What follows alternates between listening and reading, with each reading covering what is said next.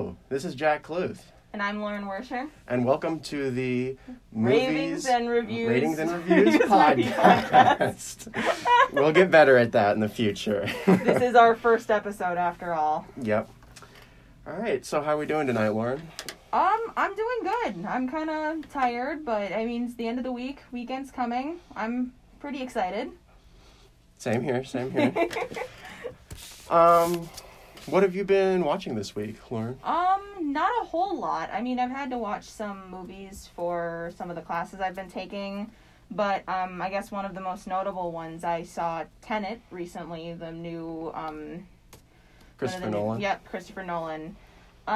It was a headache, but I mean, it was still a pretty good movie. So, what about you? Yeah, I actually saw Tenet a little while ago, and I will completely agree with what you just said. It's probably Christopher Nolan's most Christopher Nolan movie he's made so far. Yeah, besides that, I haven't been watching too much. A couple horror movies here and there, but yeah, it is spooky season. So we're getting ready for that.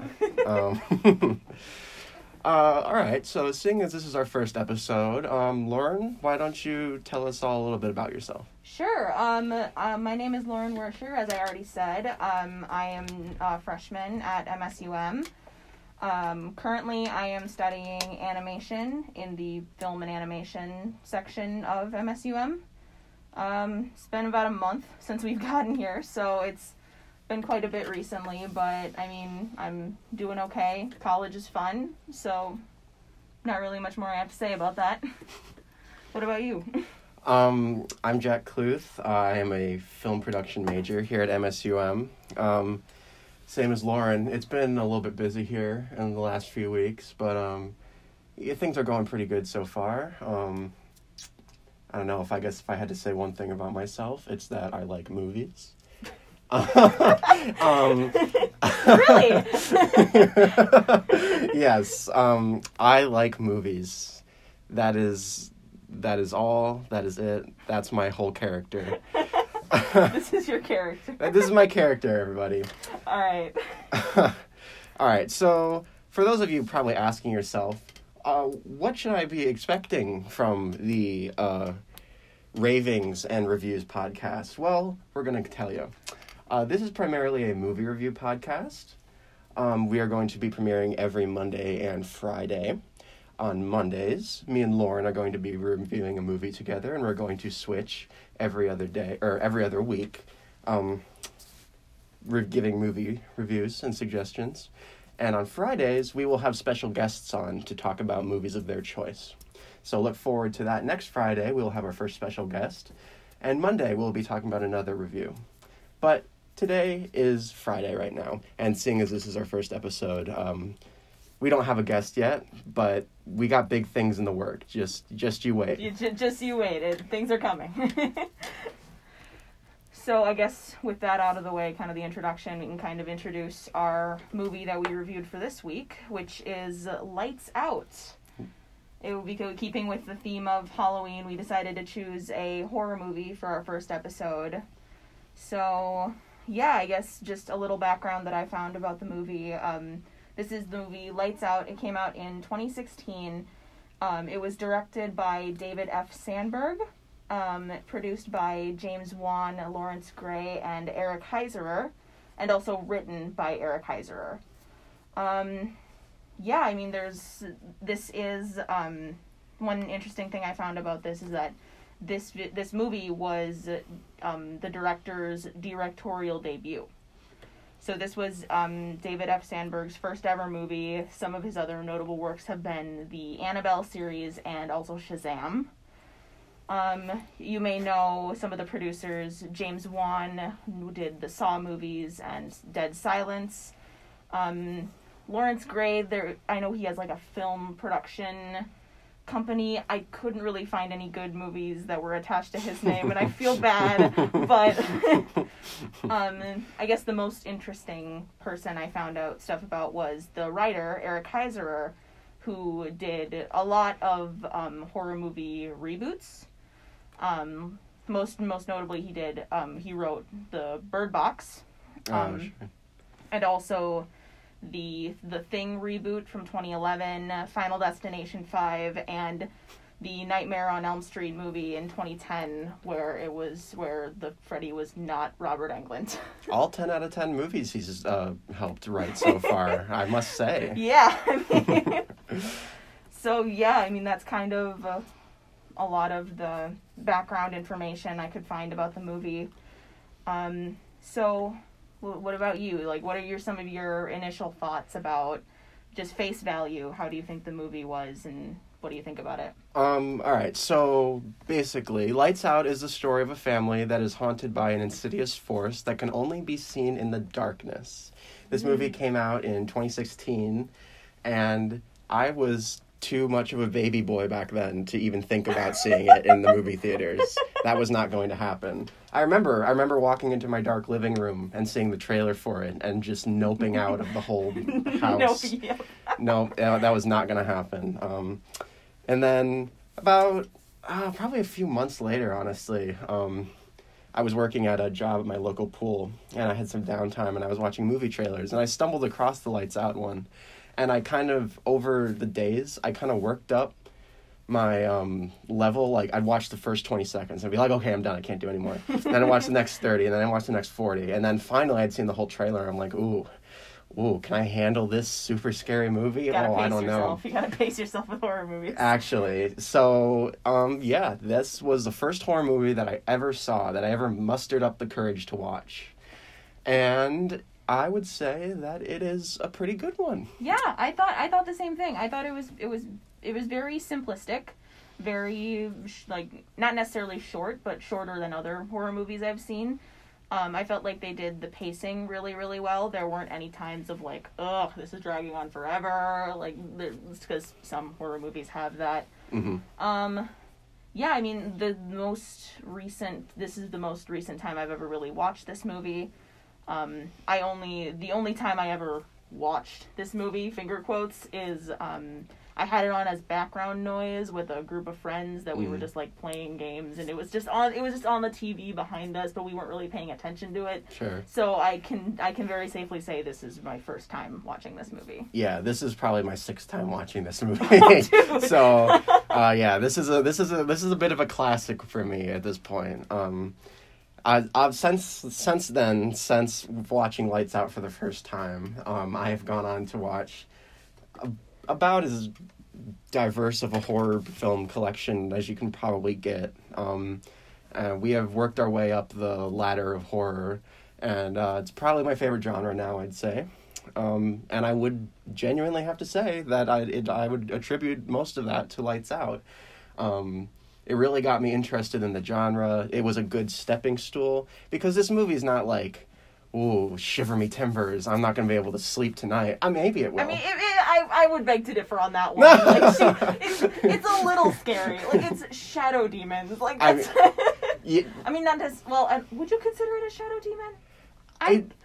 See, that's one of the interesting parts about the movie, I think, is the, like... You can't really, like, name what the main entity is other than the name Diana. Yeah, it's, like, part ghost, part monster, almost. Yeah, it's part really human. Weird.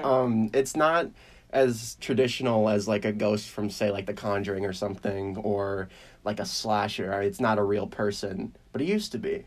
It's a little bit unclear about what it is, but I think... Yeah, it's kind of unclear, but I feel like it works. I think it almost helps that it's a bit more, like...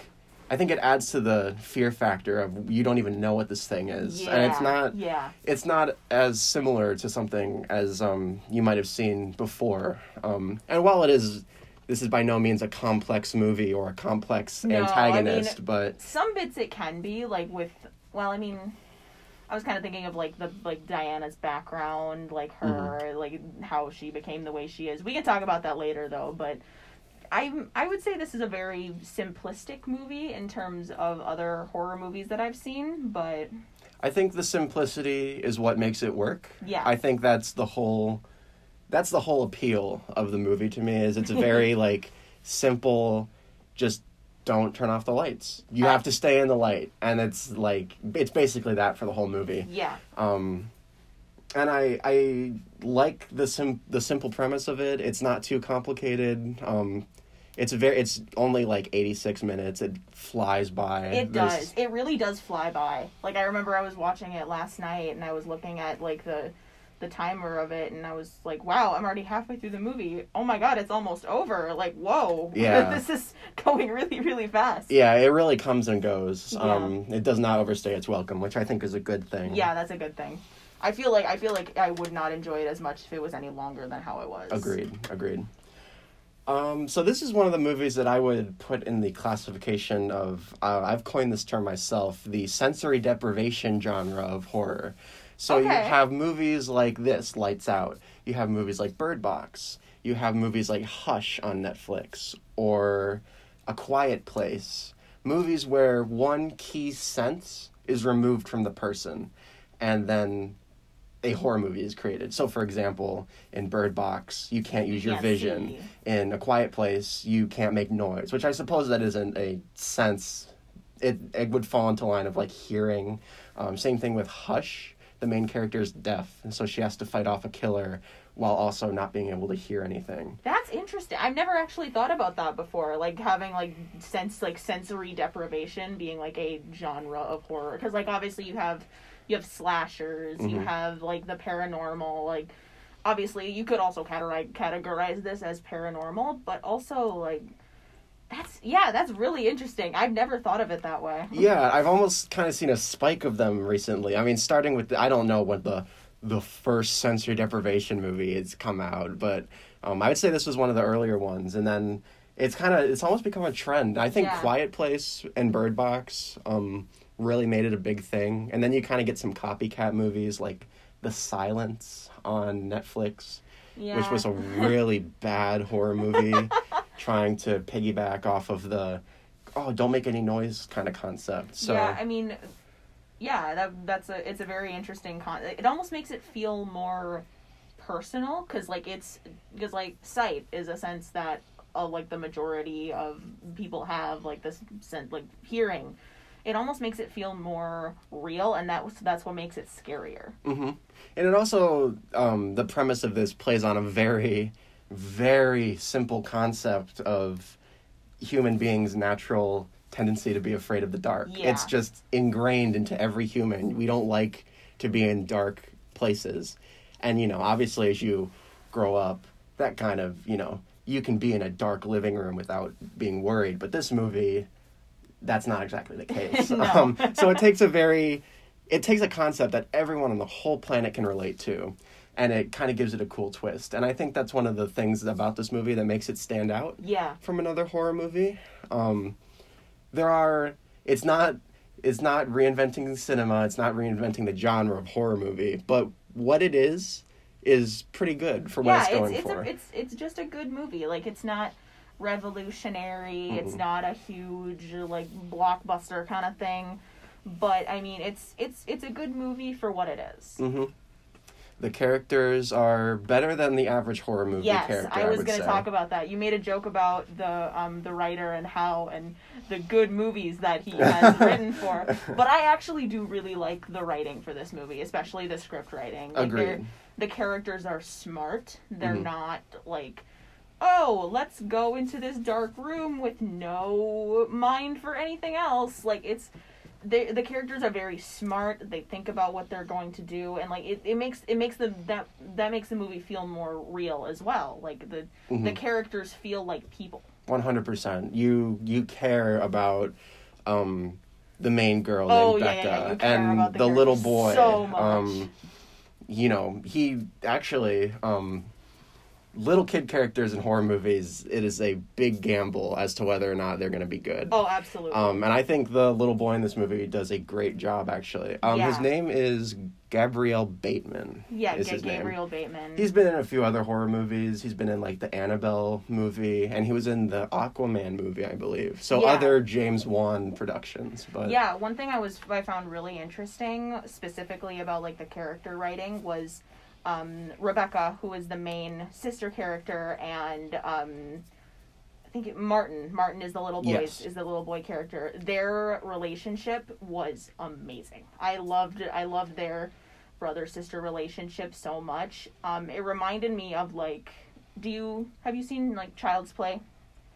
Yeah, I've seen bits and pieces. Yeah, there's the second movie has Andy, the main boy, move into a house where he has an older sister, where they have a really, really great sibling bond, despite not being from the same family. It really reminded me heavily of that. And then when I did some more Googling, it's even more funny because the kid who plays Martin in this movie also played Andy Barkley in the recent Child's Play movie. Oh, really? Yeah. Oh, yeah, that's right. I did see that, yeah. Yeah, that was really, really funny to find out. I was like, wow, I'm thinking about this. And I'm like, it has a bit more truth than what I originally thought.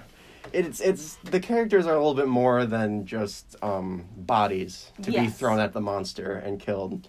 Obviously, there's a few.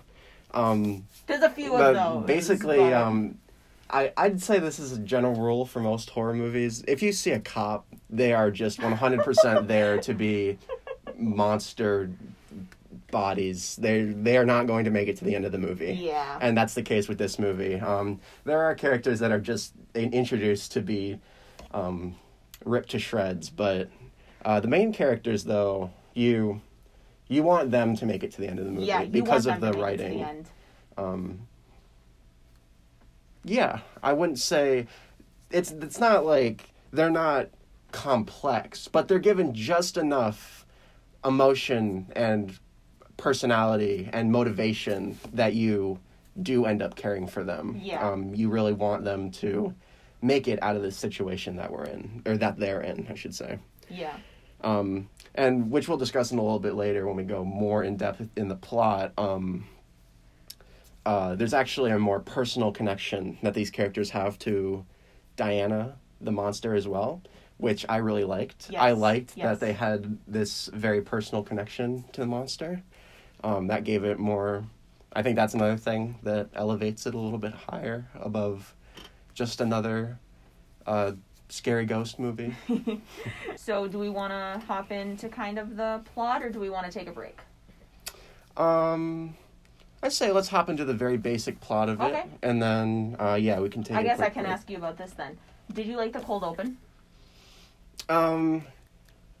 Like, everything before the original, like, title card. Like, everything with, like, the mannequins and everything. Mm-hmm. I literally wrote in my notes, I said, opens with a bunch of mannequins. Nothing better than start a horror movie than a bunch of mannequins. Yeah, so we are going to be getting into spoiler sections now. So spoilers, if that's something that you care about, then... come back and listen to this episode later after you've seen the movie. Yes, I would say I would say this is a good movie to watch. Like we before we spoil it, it would be a good movie for you to watch before we spoil it. Mm-hmm. Yeah. The cold opening. I don't know, it sets the mood for the rest of the movie. It does. Not like... Well, I mean, that's kind of the point of a cold open. Well, totally, to set the mood for the rest of the movie. The whole opening kind of just encapsulates, like, okay, this is kind of goofy a little bit. But it establishes the monster, and we get to see what it is right off the bat. And we learn more significance about this opening. It's a man working at a warehouse, and we see him going through some paperwork before the monster finds him and kills him. We get to learn a little bit more about that. So I would say that, I like the cold opening. Yeah, I was pretty sure that the female employee... Like, he also has, like, a female employee. Like, this happens, like, super late at night. She comes in and is like, hey, do you need people to work overtime? I was sure the second that we didn't know her name or anything about her, I was sure she was the one that was going to die. Oh, yeah. I was sure, like, that she was gone. But nope, it was the one named character, the one, like, background character that we see that gets killed, which was kind of strange, but I feel like they did it really well. Mm-hmm. So. Yeah. Fun fact, actually, that female character, the, like... I don't even know. She's just there. She's an employee. Female employee that's there. That's actually the wife of the director of the movie. Oh, wow. Yeah. I didn't know that. Yep. She's in a lot of his short films and stuff. And she's also, I think she makes a cameo in every movie that he's directed. She was in Shazam as well. Oh. And Annabelle Creation. So, yeah. I guess that we can kind of talk about... voice crack. I guess we can kind of talk about that, too. This film started as a short film. Yes, it was a short film of the same name, directed by David F. Sandberg. Yep.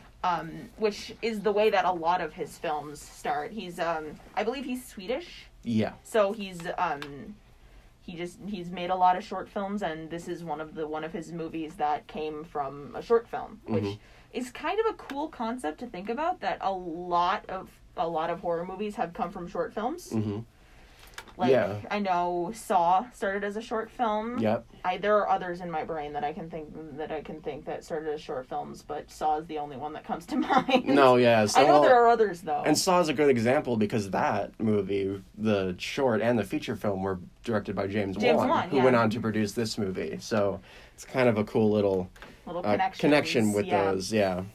I did know that there was a short film. Have you ever seen the short film? I haven't, actually. I didn't learn about it until I was, researching for the episode that I found out it was a short film. But, now knowing the context of the movie, I would probably like to watch it. Mm-hmm. The short film's really good.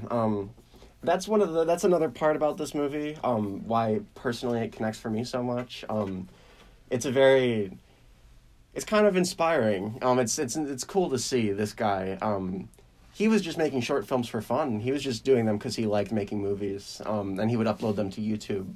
And then somebody, I think he won some awards at Sundance for his Lights Out short film. That would make sense. he got approached by some people that wanted to make it into a real thing. And he was like, oh, really? And they're like, yeah, we want you to direct it. So he went from just doing these things for fun to being able to direct a full-length movie about a concept that he came up with. Wow. And now he's gone on to make million-budget-dollar movies. He made Shazam for DC, which is... That was spooky. The lights just went out in the hallway as we're talking about a movie where the lights go out. If you don't hear from any of us, you know what happened. You know what happened. This is a documentation. Good. It's inspiring to me personally because you get to see him just start from extremely humble origins, and now he's doing what he loves. And so that's another reason that this movie holds a special place for me, despite it being nothing great, but combined with the parts that it does well and these cool little background elements about the director and the story, I think it makes it into something special, more so than I'd say the average horror movie, at least for me personally. I don't know if you would say the same thing. I can kind of come to some conclusions with that. I didn't make any huge sort of short films kind of that for that kind of reason, but me and my younger sister loved to make we had this video camera and we would just love to make little stories with dolls and our own bodies and move them like puppets and that kind of thing, and they never really went anywhere but just the save files of a computer somewhere. But it was still really cool to see how these little short films that we with the stories that we just came up with in our brains just come into fruition and make just kind of a cool little thing that we can look back on now. So totally, yeah. Film is a really, really cool area of study, and I'm very glad to be here to be learning about film because I'm thinking about things that I would have never thought about before watching a movie. Agreed, yeah. So yeah, no, 100%. And just because I've said that it holds a special place in my heart, let me be clear. This movie's far from perfect. Yeah, this movie's far from perfect, all right? This is not... We just sang its praises so much, but... Yeah, this is not a flawless masterpiece. Yeah, it's goofy. It's a little bit dumb at parts. Yeah. But if you want to hear about our criticisms of the movie, then stick around. We're going to be having a short break, and then we'll be back to discuss some parts of the movie that we weren't so fond of and other parts that we might have liked. So stick around. We'll be right back. I feel like the way that they tried to cue it in was it was old. It was really, really old mm-hmm. Medical records. So, like, it would be, they might have been, like, I don't know, like, expired or however that works, like, where you can just kind of see, and, like, because you can go into, like, files or, like, Google, and you can find records of anything if it's old enough. Sure. So I feel like that's what they were trying to cue into there, but I don't know. Yeah, no, I suppose. I mean, if it's old enough, but still, like, I think... I mean, if this movie was I'm pretty sure that's against the law. Like, I don't think you can give medical records to just anybody. I mean, it's never really clear where, like, at what year it's set in. True. So, I mean, one of the characters has a cell phone, and, like, they have these, like, nice cars. So I assumed it was set in the release year, 2016. Right, yeah. I think that's safe to say. I'm not 100% sure, but... Yeah, going back to what I was going to say for, like, my biggest, like, confusing part of the movie, I was so confused as to how Diana was able to get into other places that weren't Sophie's house if she was connected to Sophie. Yeah, Diana can basically just teleport. She's just like... That's terrifying! It is terrifying, if not also a little bit inconsistent and weird. Because, like, she ended up in Rebecca's house. She ended up in... Or did she end up in anywhere else other than Rebecca's house? I think there was one other place where she was at that factory in the beginning of the movie, yeah. Like, it was so confusing as to why she can end up in these areas and not be, like...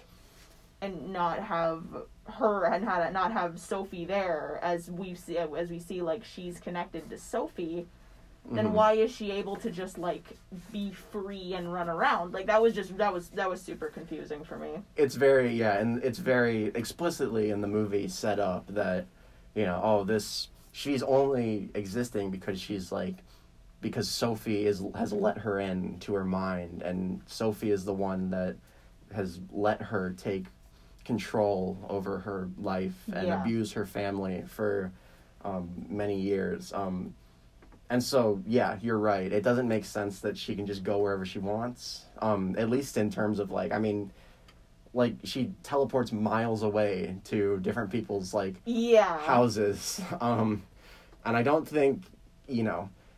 I'm sure that's just one of the things that you're not supposed to think about, you know. You're not supposed to think of Diana walking out and taking the bus to get to the apartment building or whatever. Yeah, that's weird. But no, I agree that it doesn't... It's just a little bit like, oh, she's here now? Okay. All right. How'd she get here? I don't know. I guess since we were kind of talking about... Diana's connection to Sophie, we can kind of move in towards, like, the ending of the movie and how everything wraps up. How'd you feel about that? If they were going for a twist, then I saw it coming from a mile away, even when I was, like, 13 and watching this movie. Yeah. I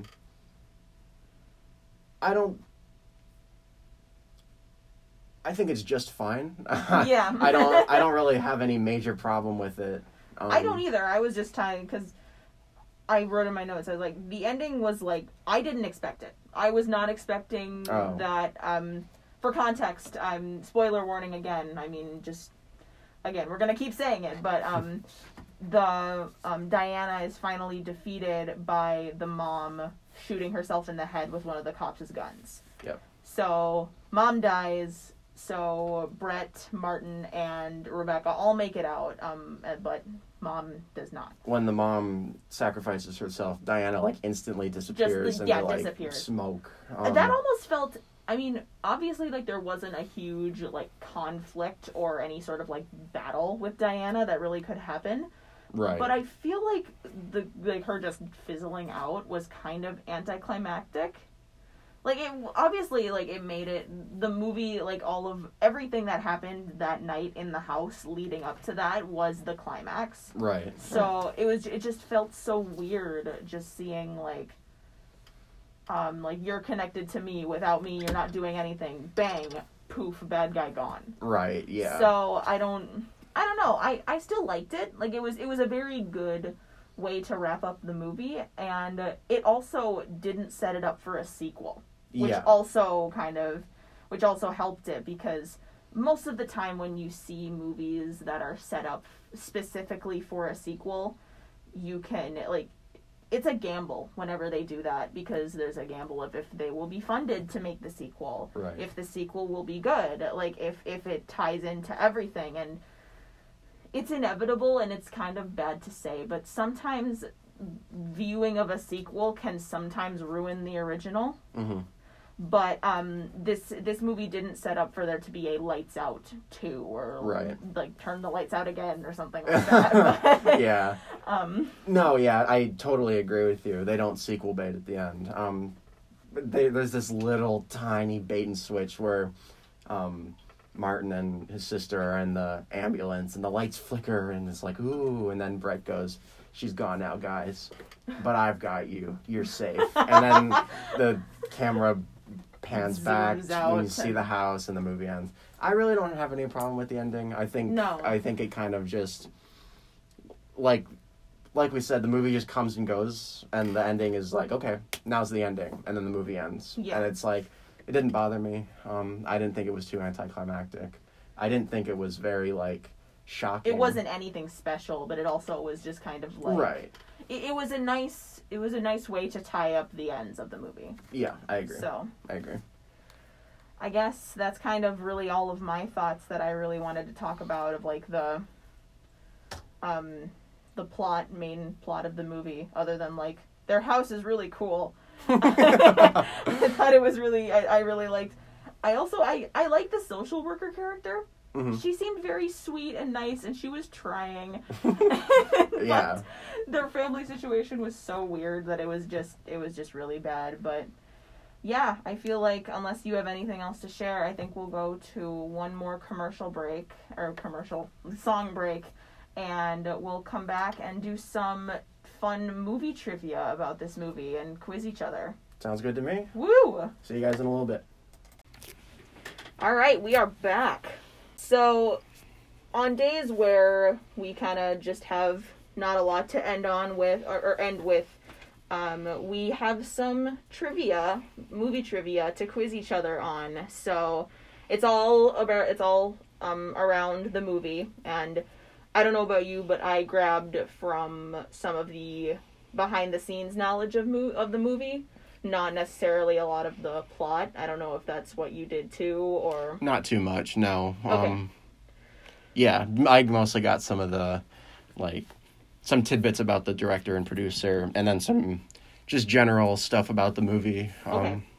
Do you want to go first or me? Because you have a lot more questions than I was able to find. Sure. I think... I'm pretty sure we've, discussed some of these already, but... Well, we'll just see how many you can remember. Jog my knowledge. All right. First question. What other horror movie did the director of this film make? Annabelle. Is there more? A little bit. Of the title? Of the title. Oh, Annabelle Origins? Creation. Basically it's right on it. Come on, thesaurus it, man. It's the same word. Yeah. All right, staying on the topic of the director, David F. Sandberg, what DCEU film did he direct? Shazam. Yes. Did you ever see Shazam? No, I don't think I ever did. Is it Zachary Levi who is the name? Yeah. And then also, it's the kid from It. It's Eddie from the reboot of It. So, definitely a good cast, but no, I did not see that movie. I watched that one over quarantine. It was pretty fun. It's such a tonally opposite movie from Lights Out and Annabelle Creation. Oh, absolutely. I was really honestly surprised. I was like, okay, so we got two horror movies and then a Shazam. Even the director was surprised. I actually listened to a podcast where he guest starred, and they talked about just what a complete and utter difference it is to go from directing these pretty low budget horror movies to having $100 million budget superhero movie that millions of people are gonna see. Yeah. And yeah, he didn't search it out or anything. They just contacted him. So I mean, if Lights Out was any indication, I feel like they had a good reason to. So no, yeah, he pulled it off. I watched it during quarantine. It's probably the best DC movie that's ever come out. So we can talk about that on a different day. All right. Do you want to do a question now? Oh sure. So, in this movie, did the director try to focus, or did the director do more practical effects or CGI? Oh, boy. I'd probably say practical. I think he tried to go practical. Yep. So, David F. Sandberg decided to focus on practical effects and avoided CGI as much as possible. Yep. I don't think any of...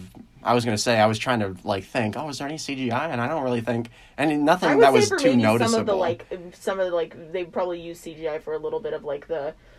some of the physical things with Diana, with, like, totally, reaching around and, like, weird, but... Yeah, but, yeah, the skin, her skin, and when it would burn from the light. Yeah, that was...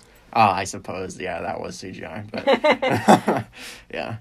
But no, yeah, the practical effects they're fairly on point in this one. And I always appreciate a director that uses practical over CGI. Yeah, I do too. It's really cool. All right. I'll go for another question. Is there a Lights Out 2 sequel in the works? Oh. I mean, we did kind of talk about it, how they didn't set it up for one. I'm going to have to say no. That is incorrect. There is a Lights Out 2 that is it's set to come out in 2021. We just got done talking about how the first one tied it all up and it doesn't need a sequel. It really doesn't. And I honestly, I wonder where they'd even take it from this point. Honestly, they would have to focus on Rebecca or Martin. Or like Diana shifting to somebody else. I think that's probably... Yeah, they'd have to, like, shift it to, like, oh, now she's haunting. Now she's latched on to... I don't know about that one. No, I really don't want to see that happen, honestly. Yeah, a little bit yikes. Yeah, we'll see how that turns out. We'll see if it even gets made. Sometimes these things just shut down. And I mean, even with, like, the COVID, like... Production has almost completely shut down, so... Yeah, 100%. Yeah, but there is one that is lined up under David Sandberg's name. Is it under his name or is it just... I'm not sure. Well, I wouldn't know. You were the one who came up with the question. Yeah, no. I know it's listed. I didn't get the thing. Let's see here. Here, you Google that. I will give you my next question. Okay. How long did it take for the movie to make back its entire production budget? Ooh, Oh boy, its entire production budget. Maybe 1 month? Was it shorter than that? I'll go with 1 month. It's technically a trick question because it made it all back on its opening day in the box office. Oh, wow. Yeah, I thought that was really cool. That is cool, yeah. It's when with these kind of horror movies, you can do them for, like, dirt cheap. So. Yeah, I mean, there wasn't a whole lot of, like, super, super big effects. So I guess it wasn't really that hard to make. I mean, I don't know a whole lot about movie budgets and everything. No, like, I know, like, very, very low budget things. So. Mm-hmm. No, yeah, I mean, all they've got to do is rent a house, turn the lights off, and get a few. and get a creepy silhouette. No, there's a little bit more than that. Just buy some morph suits from Party City. Let's go, boys. Honestly, I should have thought about that. A whole month. Jeez, that's ridiculous. Yeah. No, yeah, that doesn't surprise me, actually. This was very well received. People liked it quite a bit, which is probably why there's a Lights Out 2 in production. All right, just a really basic one here. What year did this movie premiere? 2016? Correct. Oh, okay. So I thought you were going to be like, wrong. It came out earlier than that, and it's everything you've read has lied to you. All right. You go ahead. Oh, all right. So, I talked about it before, but I think the house in this movie is really cool. It has also been used for another horror movie that came out around this same time. Insidious. No. Oh, I thought I was going to be right on with that. It was Ouija. Oh. It was Ouija, and then Origins of Evil. Okay. I was trying to say Origin of Evil, and I kept saying orange. Okay, interesting. Oh, I thought for sure it was going to be Insidious. Interesting. No, yeah, the Ouija movies haven't appealed to me. I never saw them. I haven't. That's what I mean. They haven't appealed to me enough for me to seek them out and watch them. Not too interested. All right. Okay, here's one question from the plot of the movie, and we'll see if you can remember.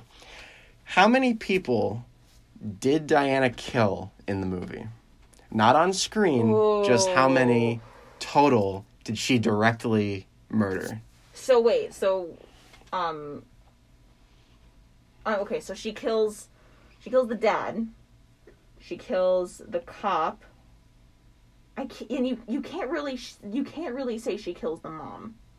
No. Nope.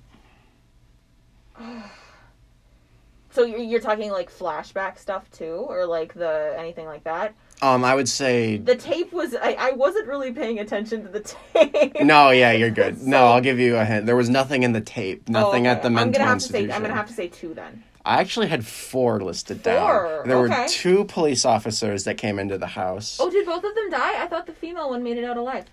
I thought she called for backup and then was never seen again. No, she called for backup and then she walked around a corner and then Rebecca came up the stairs and saw the cop standing there, and then the light shone and the cop fell forward on her face. And I had no idea. I thought that was like this. I thought that was the same cop, or I thought it was the same cop being like possessed by her and then just like falling and dying. I don't know. Oh no, I didn't catch that one. Who was the fourth one though?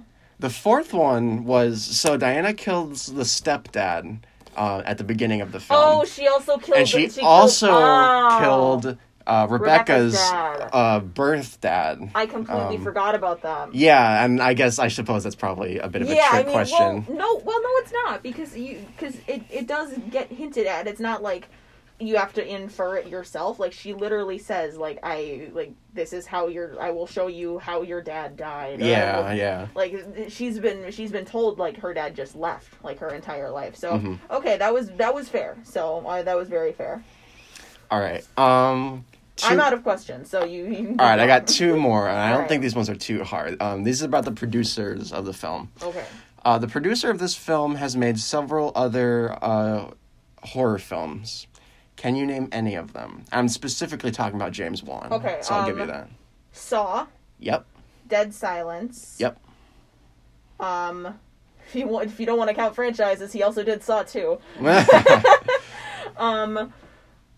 I can really only think of Dead Silence and Saw. I mean, I know, yeah, those are the only two that I can really think of. No, yep, no, you're good. I only said one, so you got two. You got two times the amount that I nice. Eliminated. I'm an overachiever. Yeah, no, he did Aquaman. He did The Conjuring as well. Oh, The Conjuring. And he also did Insidious too, which is why I thought. It might have been the same house, because James Wan also directed that. And then he did... Aquaman's not a horror movie. Aquaman's not a horror movie, no. No. And then they also had him as directing Furious 7, like the Fast and Furious movie. Oh. And, yeah, I remember, like, hearing about that when it was coming out. I'm like, I know who James Wan is. He did that Saw movie. Yeah, he did the only, like, the couple good Saw movies. Yeah, no, yeah. He directed Fast and Furious 7. And I just thought that was kind of funny. It's a very, like... I suppose Aquaman sticks out, too. But, like, Furious 7. Just, like, what the heck? All right. If I may add one thing, I would love to cover Saw at some point on this podcast. Oh, 100%. I would love to. The Saw movies are fantastic. We'll have to show that to some of our guests to see if anyone would like to 100%. Do that, because I would love to do that. No, yeah, Saw is a classic. Mm.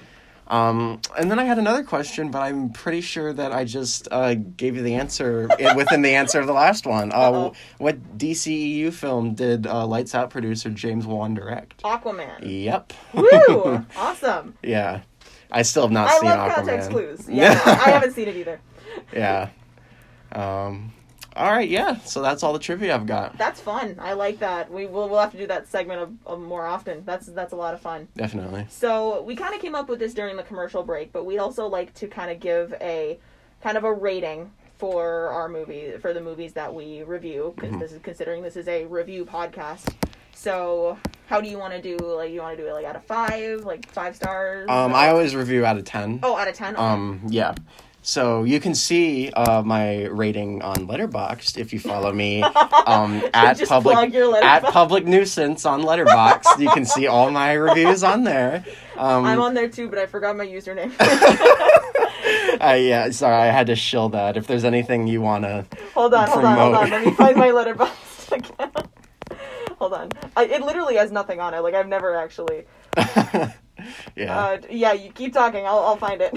Yeah, so follow me on Letterboxd. You can see all my other reviews and scores and ratings on there.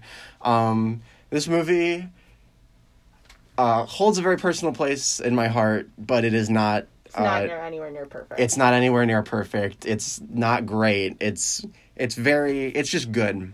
It's good. I would recommend it. I've seen this movie a million times. I think it is rewatchable, fairly rewatchable anyways. Yeah, I'm going to give it a 6 out of 10. I would be a bit, I don't have that much of a background with the movie. I'm just basically seeing it face value. Just kind of from everything that I've seen and how much I liked about the movie, like cinematography-wise, the character-wise, I would give it a 7 out of 10. Oh, okay, good. Just because, it's also, the kind of confusing bits were... Sure. So. Yeah. So, all right. We made it through our first ever episode. Also, my Letterboxd username is Lima Victor Whiskey. L-I-M-A-V-I-C-T... Or, is it... No. L-I-M-A-V-C-T-R-W-S-K-Y. We'll have it somewhere so they can find it. All right. All right. Thank you so much. If anyone's still around listening to the end of this podcast, we'd like to thank you very much for tuning in and listening to us ramble about a movie. Honestly, this has been so much fun. It's been very fun. And we are, I think I speak for the both of us when we say we're very excited to do more podcasts. Oh, absolutely. And talk about movies. I literally told you I wanted to plan for something else in the future. Yeah. You did tell me to come up with another movie for next week, but I haven't yet. So we'll see by Monday if we have another movie. We will be back on Monday. 5:00, and we will be talking about another horror movie to stay within the spooky month. 100%. All right. Unless you got anything else to add, I think that's about it. I don't. I'm very happy that this is happening, and I'm very happy right now. So this has been really, really fun. All right. We're excited to bring you guys more content as the year goes on. We'll see you guys later. All right. Bye. Have a good day.